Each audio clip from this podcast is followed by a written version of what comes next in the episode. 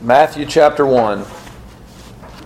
In preparation for this week, I've been reading through the Gospel of Matthew, uh, trying to identify some consistent themes. First theme I picked up on was the theme of kingdom. Look at verse 1. The book of the genealogy of Jesus Christ, the son of David, the son of Abraham. So, who is the first person mentioned in the genealogy? After Jesus? David. Just seeing if you're awake. Uh, then, when you get down to David and following, starting in verse 6, second half of verse 6, uh, there are a bunch of kings mentioned. So, what is the significance of that, other than, of course, the fact that this was the genealogy?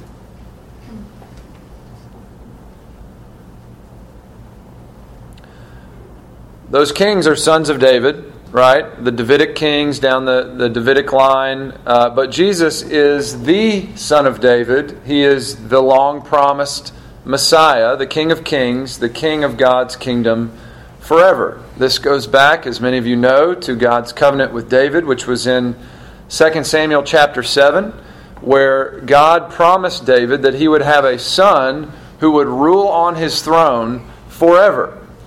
And this son of David was promised then he would also be God's son. So, that was about a thousand years before Christ.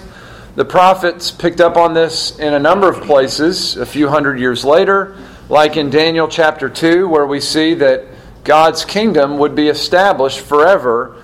And uh, in God's time, his kingdom would conquer all other earthly kingdoms.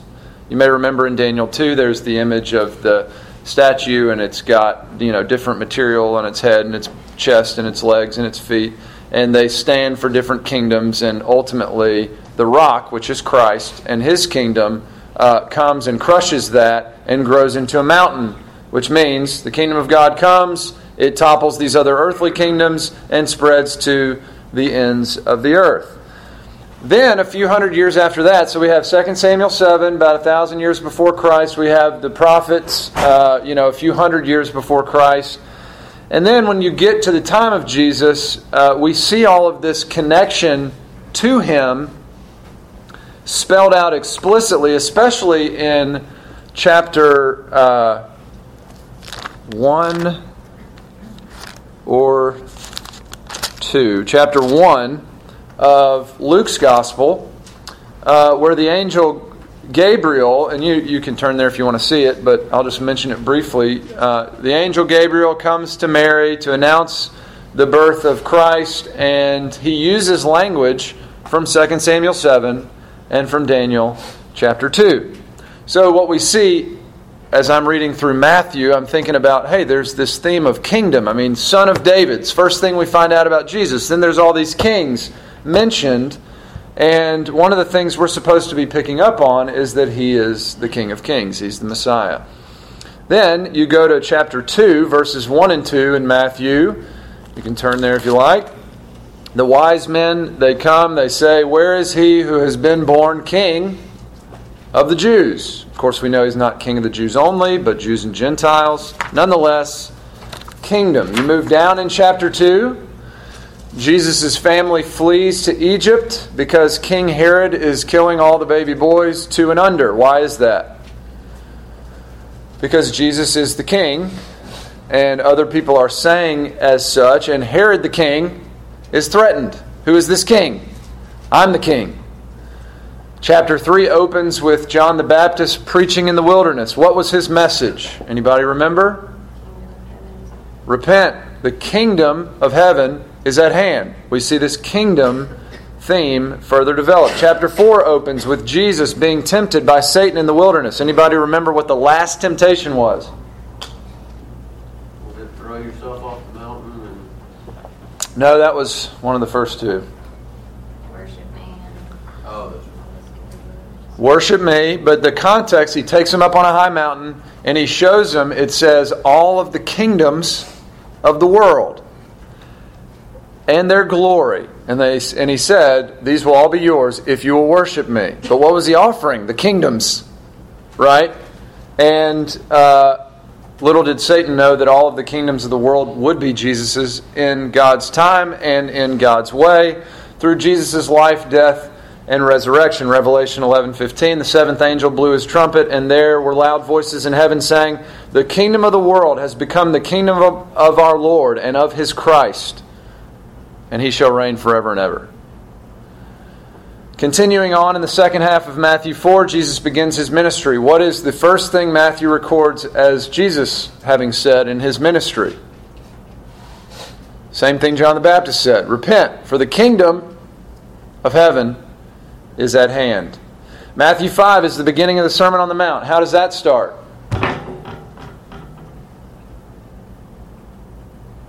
Anybody remember? The Beatitudes. Beatitudes. First one, blessed are the poor in spirit. Theirs is the kingdom of heaven. Kingdom, kingdom, kingdom, kingdom, kingdom, kingdom, kingdom. So, as I'm reading the early chapters of Matthew, kingdom is on my mind. And then the next theme that I'm picking up on is the upside down nature of the kingdom. Of course, we know that it is actually right side up, and everything else in the world is upside down, but I just mean that it, it works inversely from the ways of the world, the upside down nature of the kingdom. So, a few examples. Back to Matthew 5 in the Beatitudes. This is talking about the way that the kingdom comes into our individual lives. In other words, how we become Christians, and also how uh, the kingdom continues to come, how we grow as, as Christians. Blessed are the poor in spirit, theirs is the kingdom. Blessed are those who mourn, blessed are the meek, blessed are those who hunger and thirst for righteousness. So you think about this in comparison with the ways of the world. The world does not look at those who are broken over their sins and say, those are blessed people. Uh, but that's what it means to be poor in spirit, is to be broken over your sin. And when we get convicted over our sin, that is God's blessing to us. That is God's grace to us. That is God's kindness, drawing us to understand who we are and ultimately leading us to understand who, who He is. That is God's kingdom coming. The world does not look at those who are hungry and thirsty for righteousness as those who are blessed, because it implies that we don't have that righteousness in and of ourselves. If we hunger and thirst for it, we hunger and thirst for things that are outside of us, right? That we don't presently have. The world doesn't want to admit that there's anything wrong with us as we are. But the truth is, we're not okay. And when we realize that, we get hungry and thirsty for the one who is the righteous one, Jesus Christ. And that is God's blessing, that is God's kingdom coming. The world thinks of kingdoms advancing through strength, not weakness, but the kingdom of God advances in and through our weakness as God's power and His strength are made perfect in our weakness. All right, another couple ways this theme develops through Matthew and all the Gospels uh, for that matter is that the most religious people, the Pharisees, are the greatest enemies to Jesus. And the poor, the lame, the outcast, the big sinners are all invited in. Now, I think the church we're guilty of getting this one wrong, uh, even today, because we become high minded in our religion and we exclude the very kinds of people that Jesus spent his time with and that Jesus welcomed in. Then there's Matthew 9. Jesus is performing miracles, he's healing the sick and the lame and the blind, and the crowds are pressing in. But what kind of crowds are pressing in? Well, full of a bunch of needy people, a bunch of sick people, and a bunch of lame people and blind people, people that have issues, they have needs, big sinners. Hey, I heard he's hanging out with, you know, prostitutes and tax collectors. Maybe he would include me. So he looks on these crowds and he it says that seeing them, he saw sheep without a shepherd. He calls it a harvest. That's when he tells his disciples, Pray to the Lord of the harvest that he'll raise up laborers for the harvest and send them into the harvest. But the kinds of people that were gathered in these crowds, many of them, again, were extremely needy people, many of them outcast in society because of whatever disease or affliction they had. The world sees a crowd of goats, and Jesus sees a crowd of sheep. The world sees a famine, Jesus sees a harvest. The upside down nature of the kingdom. In chapter 11, as in chapter 5, Jesus says that his followers will be persecuted and hated, flogged, and even killed. Doesn't sound like a real popular movement that is very marketable. In chapter 11, verse 25, he says that the wise of the earth do not understand the gospel, but children do. Doesn't sound sophisticated enough. In chapter 20, we see that the first will be last and the last will be first. Whoever would be great in the kingdom must be a servant because we are followers of Christ and he came to serve, not to be served. He came to give his life as a ransom for many. Chapter 21, we see that the king of all kings rides in humility, not bearing arms on a stallion or on a chariot, but wearing rags on a donkey. Then Jesus is betrayed by a close friend and follower and he doesn't even do anything about it. I mean, what king doesn't make an example of the traitor, right? He is unjustly arrested, tried, and ultimately crucified. What good is a dead king? What kingdom?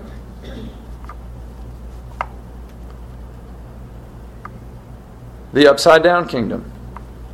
The kingdom where God conquers by dying not by killing. All the other kingdoms of this world, they rise, but they eventually fall. Not God's kingdom. We don't operate with rise and fall, but with fall and rise. We've talked about this in here before, but there is no better day to talk about it again than on Easter Sunday. Fall and rise is how our salvation was accomplished. Again, you're going to want to hear rise and fall. That's not what I'm saying. I'm saying fall and rise. Fall and rise is how our salvation was accomplished. Fall and rise is how our salvation gets applied throughout our lives and how the kingdom of God advances in the world. So let's think about those three things. In terms of how our salvation was accomplished, think about this morning, 2000 years ago, the bitter grief that the disciple, disciples were still in on that Sunday morning after Jesus had been crucified just a couple days prior.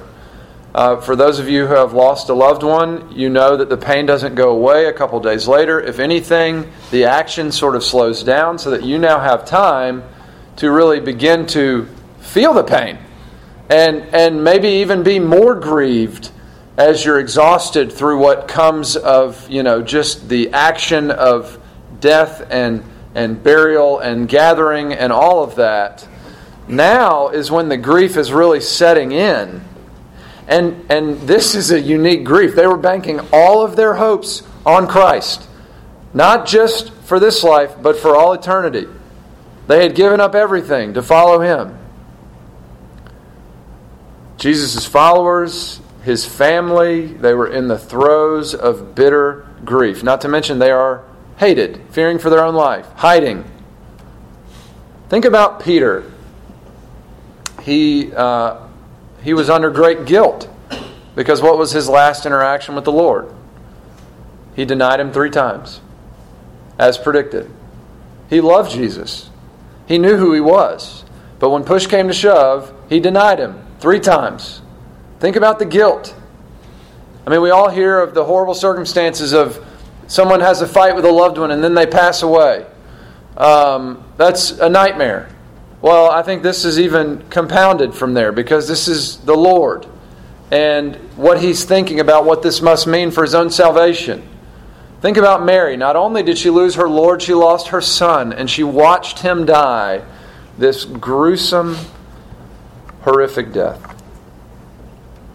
Turn to Luke chapter 24.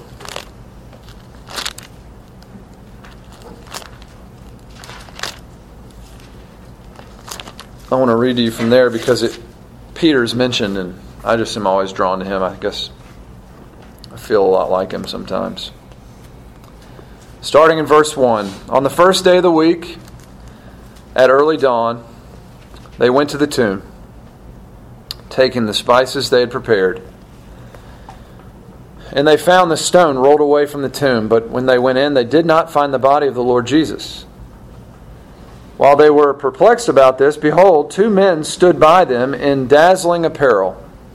And as they were frightened and bowed their faces to the ground, the men said to them, Why do you seek the living among the dead? He is not here, but has risen.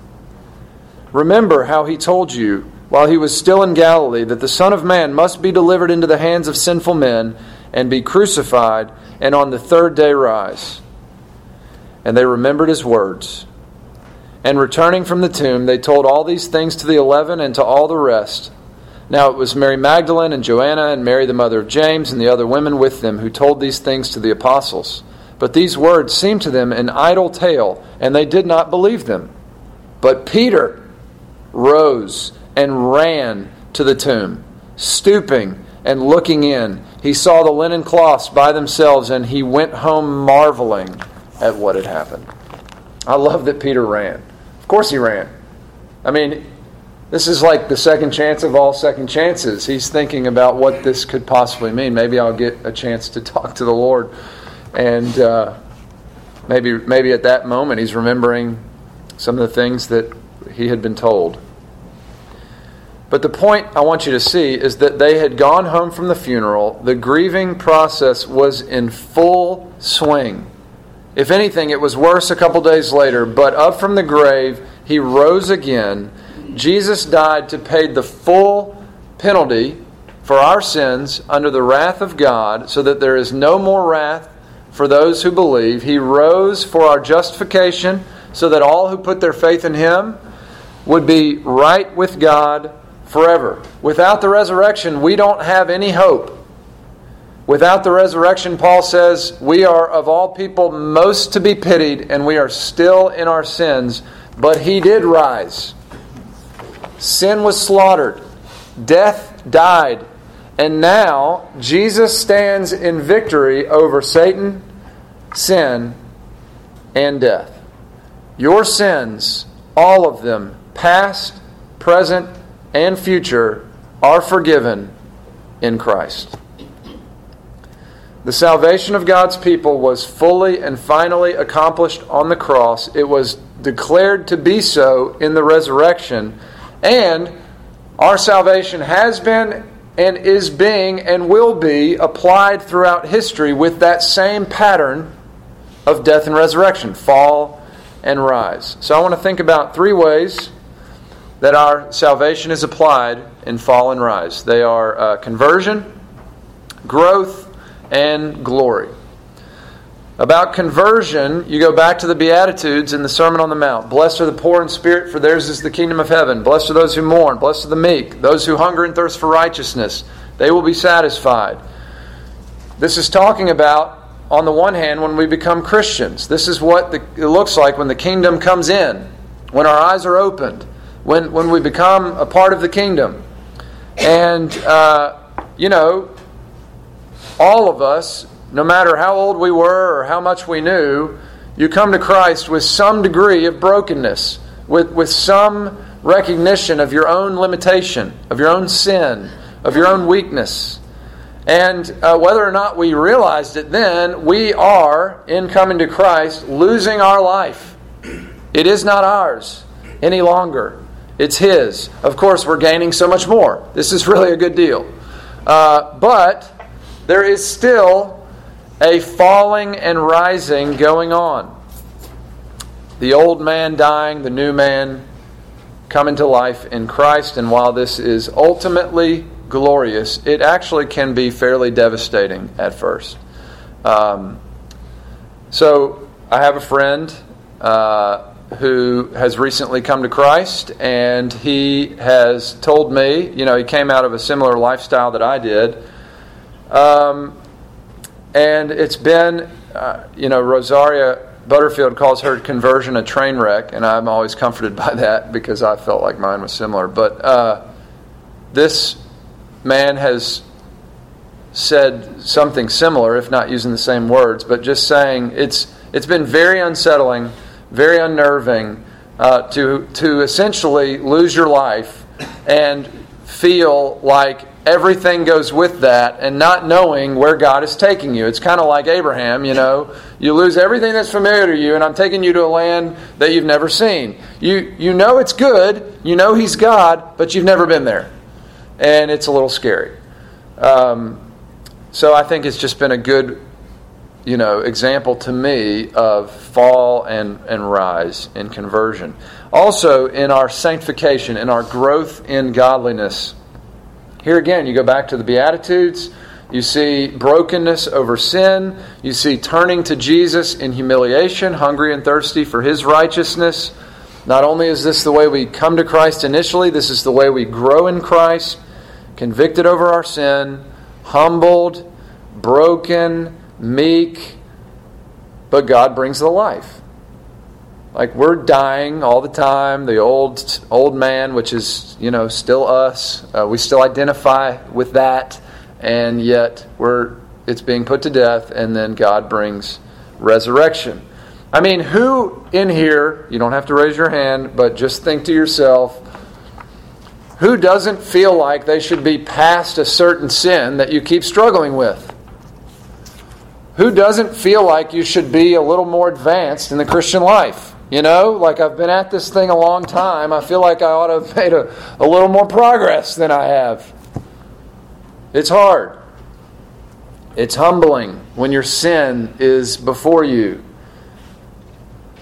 Turn to Christ. Your sins are forgiven. It may feel like death. But we believe in the forgiveness of sins. We believe that in His time the Lord will bring the resurrection life even in our mortal bodies. There will be degrees of that now, and ultimately we hope for it later. But a significant way that we participate in our growth in godliness is by seeking to die. Uh, we're trying to kill those sinful parts of us that cling so closely, whether they're fleshly lusts or selfish ambitions or whatever they are, we are seeking to try to kill them. We're also seeking to try to give ourselves away in sacrifice for others. But we're selfish. It's another sort of death. We die, God brings the life in His time and in His way. So, something we talk about in here often, but it's one that we need to be reminded of often. Here's a very practical application for you. Confess your sins each and every time that you're aware of them to God and to whoever was uh, whoever you sinned against. Every time you're aware of your sin, every time that God brings some measure of conviction, doesn't mean you feel just smothered in guilt, but if you know you just sinned, confess it. Confess it to God. Confess it to whoever you just sinned against. Rehearse the gospel. Believe the gospel. Confess your belief in the gospel. Confessing sin is embarrassing, but we trust the Lord. We, we believe that He paid for that, right? This is the way we grow. Um, we have a staff prayer meeting every Sunday morning at 8:45, and I was overwhelmed this morning. Of I feel like uh, today and over the last week or two, uh, I've just more. I'm seeing my personal sin more than I have in a long time. Uh, it's not a good feeling. It's not something you like to see. That's some of the discouragement comes, like, surely I should have been past some of this. Uh, but I think about God's kindness in the timing of that. you know, whether it's sinning against my wife or sinning against my kids. I mean, these are the people that I'm around a lot. But just the sin that pulses through my flesh, and, you know, you just, there's wickedness that still remains. But I was thinking about God's kindness in the fact that if ever there is a time to consider the gospel in light of that darkness, it's now. It's Good Friday and Easter Sunday. My sins were paid for. He rose from the grave to declare that to be fact and uh, to declare the fact that we are God's, that we are right with Him, that all of that sin has been dealt with, and that we will be in glory with Him forever. There will come a day when that flesh no longer clings so closely. It will be gone, and it will be in the grave. Praise Jesus. Until then, how do we fight? Every time you're made aware of it, you have to confess it. Not because we're earning something, but because that's the way we grow in humility. Realizing this is still who I am in and of myself, but I am not my own. I am in Christ. And we have to go through that over and over and over again. That's how we grow, fall, and rise. Also, glory. We are literally going to die. Every single one of us is going to be put in the ground, some of us much sooner than we think. But we must view this through the lens of Jesus' death and resurrection. We need to view all of life through the lens of Jesus' death and resurrection. He rose, so too will we. On that day when we die, we will actually be most fully alive with the Lord in paradise. That doesn't mean we're necessarily going to handle death gracefully uh, in this line of work, you see that, you know, death is always an enemy, and sometimes even the strongest believers face death with great fear and trembling, but also with some faith. And uh, God will provide the strength that we need to endure it faithfully, to continue to trust in Him, fall, and rise. Fall and rise is how our salvation was accomplished in the death and resurrection of Christ. Fall and rise is how our salvation gets applied throughout our lives. And fall and rise is also the pattern of the kingdom advancing in the world. So, starting with Jesus' death and resurrection, those were the events that secured kingdom victory. Then, 11 of the 12 disciples died a horrific death, uh, whether being hung on a cross or their heads cut off. Uh, all of them horrific. Only John is said to have died of old age, but that was after he spent time as a prisoner in isolation on the island of Patmos.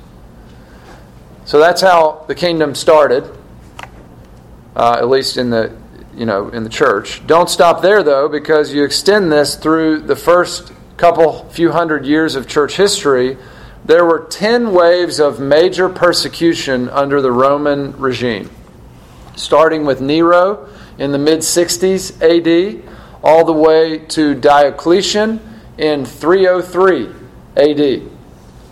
It was not until Constantine became emperor in 306 that the Christians enjoyed some measure of freedom. For the first 275 years of the church, there were 10 major waves of persecution where thousands upon thousands upon thousands of Christians were killed for their faith. Who knows how many martyrs? They were, if they weren't killed, they were pushed to the margins in society. And yet, where is the Roman Empire now? We read about it in textbooks. The great world powers, they rise and they fall. But the Christian church, we fall and we rise. ISIS thinks that it can extinguish the church by killing us off. They need to read their history. The Lord Jesus is the King of kings. He is the King of God's kingdom and will inherit all kingdoms. All power and authority in heaven and on earth has been given to him. His kingdom will never fade. The kingdoms of the earth will fade, but God's kingdom will not. Ours will be the last kingdom standing. You know where the church is growing like wildfire right now? How about China? The communists tried to stamp out the church not too long ago and are still trying to some degree. How's that going? Well, maybe they've had some success, but they will not prevail. And also in Iran, the great bastion of Islam, there is a revival happening in Iran. There is great uh, literature about that on the Gospel Coalition that you can find. There's a couple different articles, and it's really fascinating to think about. But hundreds of thousands of new believers in Iran in the last 20 years. They've had more converts to Christianity in the last 20 years than in the last like 15 centuries. Uh, it's an amazing movement of God, not only there, but all throughout the Muslim world. As for our country, you look out at the world and things are getting worse. Uh, we may not have communism yet. Islam may still be a uh, small minority for now, but secularism hates us just as much.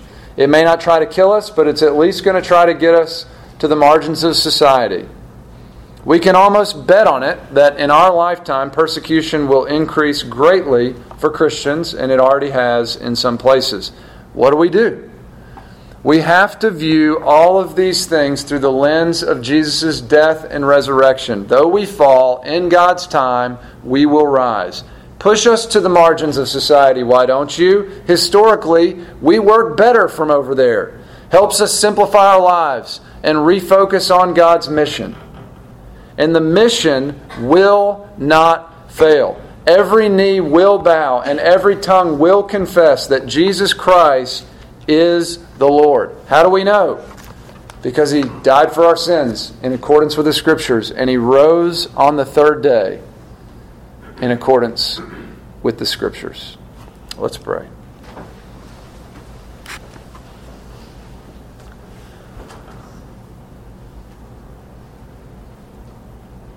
Our Father in heaven, you are holy, holy, holy. The earth is full of your glory. We are sinners through and through, and we do not deserve to be in your presence. And indeed, we deserve your wrath, your judgment. But God, because you loved us and because of your great mercy and grace, you sent your Son in our place, and we thank you. We could not thank you enough. We can't thank you enough, Jesus, that we will never know what it costs you to take the wrath of God because we truly will never know the wrath of God. Thank you for your love for us. Thank you for your grace and mercy. Thank you for taking each and every one of our sins on that cross. Thank you for the forgiveness of sins and thank you for new life in the power of the resurrection. Fill us, Holy Spirit. We believe these things. Help our unbelief. Empower us to follow you in the paths that you have cut for us. To worship you and serve you and love you and love one another, love our neighbors, even our enemies. Lord, that this great gospel might go to the ends of the earth. Use us, Lord, to minister to others. We pray now that you would fill our hearts with joy this great salvation that has been accomplished for us and is being applied in and through us. Lord, we pray for the sermon that was just preached in the sanctuary, uh, that you would plant good seed and good soil, keep Satan and his servants, their works and effects away. Let, let those crops not be drowned out by fear, persecution, trials, the cares and concerns of this life, but would you grow in all of us for that service and this one coming, good crops in our hearts that bear good fruit to eternal life, even for generations to come in this church, in this community, and beyond.